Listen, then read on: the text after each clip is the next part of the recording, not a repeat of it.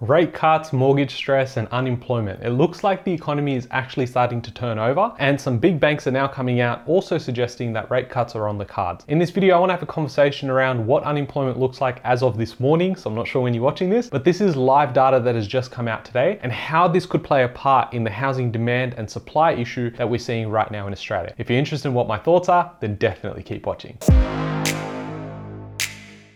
Hey guys, my name is Ravi and welcome back to Personal Finance with Ravi Sharma. If you're new here, smash that subscribe button because I talk about real estate, cryptocurrency, and financial freedom. Now, CBA, the largest Australian bank here, has come out and suggested we have reached the terminal rate. The peak of the rate hiking cycle, it's done. And they've come out and also suggested when they think the exact dates would be around a rate cut and how many rate cuts we could see over the next 24 months. So let's discuss that before we jump into what's happening in the economy and why the biggest bank in Australia is now suggesting rate cuts is a thing. Rate cuts coming to help mortgage stressed shoppers, CBA says. Consumer spending across New South Wales and Victoria is tumbling under the weight of supersized mortgage repayments, and the nation's biggest lender predicts the Reserve Bank will need to slash interest rates a full percentage point to stabilize the economy. Ahead of the release of these figures, which could show wages growing faster than inflation for the first time since the lockdowns in 2020, a new measure of household spending compiled by the Commonwealth Bank shows consumers struggling to make ends meet. I've come out in previous videos videos and suggested that although shopping centers are busy and restaurants are packed, it may not necessarily mean that people just have a lot of money. They may be going and dipping into their savings, using credit cards to just get basic necessities. Now, I'm not saying going to a cafe to have a coffee is a basic necessity, but then I could also get smashed in the comment section going, dude, I can't go without my coffee a day. CBA's new household spending index, based on expenditure patterns of 7 million people collated through cards, accounts, and electronic payments, was flat in July to be up by just 1.3% in the past 12 months months. During that period, inflation was 6%, pointing to a substantial drop in real expenditure. CBA chief economist Stefan said the index reflected the effect the 4 percentage point lift in official interest rates imposed by the Reserve Bank since May last year. In the states with the highest average mortgages, New South Wales and Victoria, spending at the annual rate has fallen by 0.2% and 0.3% respectively. Spending is holding up in areas with the smallest mortgages, including South Australia and Western Australia. Monetary policy is now restrictive and financial conditions conditions will continue to tighten in the months ahead on the lagged effect of RBA interest rate increases and the fixed rate mortgage refinancing task, he said. We continue to expect household spending to weaken further through the remainder of 2023 and 2024. He said he expected the Reserve Bank, which took the cash rate to an 11 year high of 4.1% in June, would cut rates by a full percentage basis point next year, being 2024, and he also predicted two further rate cuts in the first half of 2025. A percentage point reduction in the cash rate would save a household on a 600k mortgage about $400 in monthly repayments. So to summarize all of that, we've got retail spending down, we've got people spending a lot less just in general across Australia, and that is mainly because the mortgage is taking a greater portion of our income left. So less disposable income, meaning people can't go out there and spend as much. This is the design of the monetary policy. It's to slow down how much consumption is happening. But the problem is that interest rates take time to come into effect. And so if we're finding the effects right now, we're really only feeling the ones ones from maybe three or six months ago. So any of the rate hikes that we've seen probably since April have yet to really see the full effect in the economy right now. So the official cash rate at the moment is 4.1%. So if we see a decline from that point, which is being suggested at 100 basis points, you're looking at a cash rate of about 3.1%. Now, if you actually go further ahead into 2025, as this economist at CBA is suggesting, then you're probably seeing another 50 basis point decrease. And that would mean that the cash rate would sit in and around sort of 2.6 to 2.7%. That does make the most sense because you usually want that number to be very closely linked with what your inflation actually is. And we know in Australia, the inflation target is between 2 and 3%. So getting it to about 2.5% makes a lot of sense. However, I think these rate cuts will come a lot quicker because when you increase rates so quickly, if all goes well and you have a soft landing, then yes, this could make sense. But I don't think we're going to have a soft landing. I think we're going to have some sort of turmoil, whether that's in Australia or overseas. We're already starting to see some cracks in the Chinese economy, and that'll have major effects on what happens here in Australia. So as those interest rates increase, you start seeing a lot more pressure, not just on consumers, but also on businesses. Because businesses have been affected by the fact that they're sourcing all the resources that they need to produce the, you know, services or goods they sell, that's actually increased. They're trying to flow that on to the customer. So that's why you go out and you say, oh, like, you know, coffee's costing a lot more now than it did before. But that's not necessarily because the cafe owner is making more money. It's just that their cost increased, so they're now going and pushing those increases to the consumer. But if the consumer stops buying,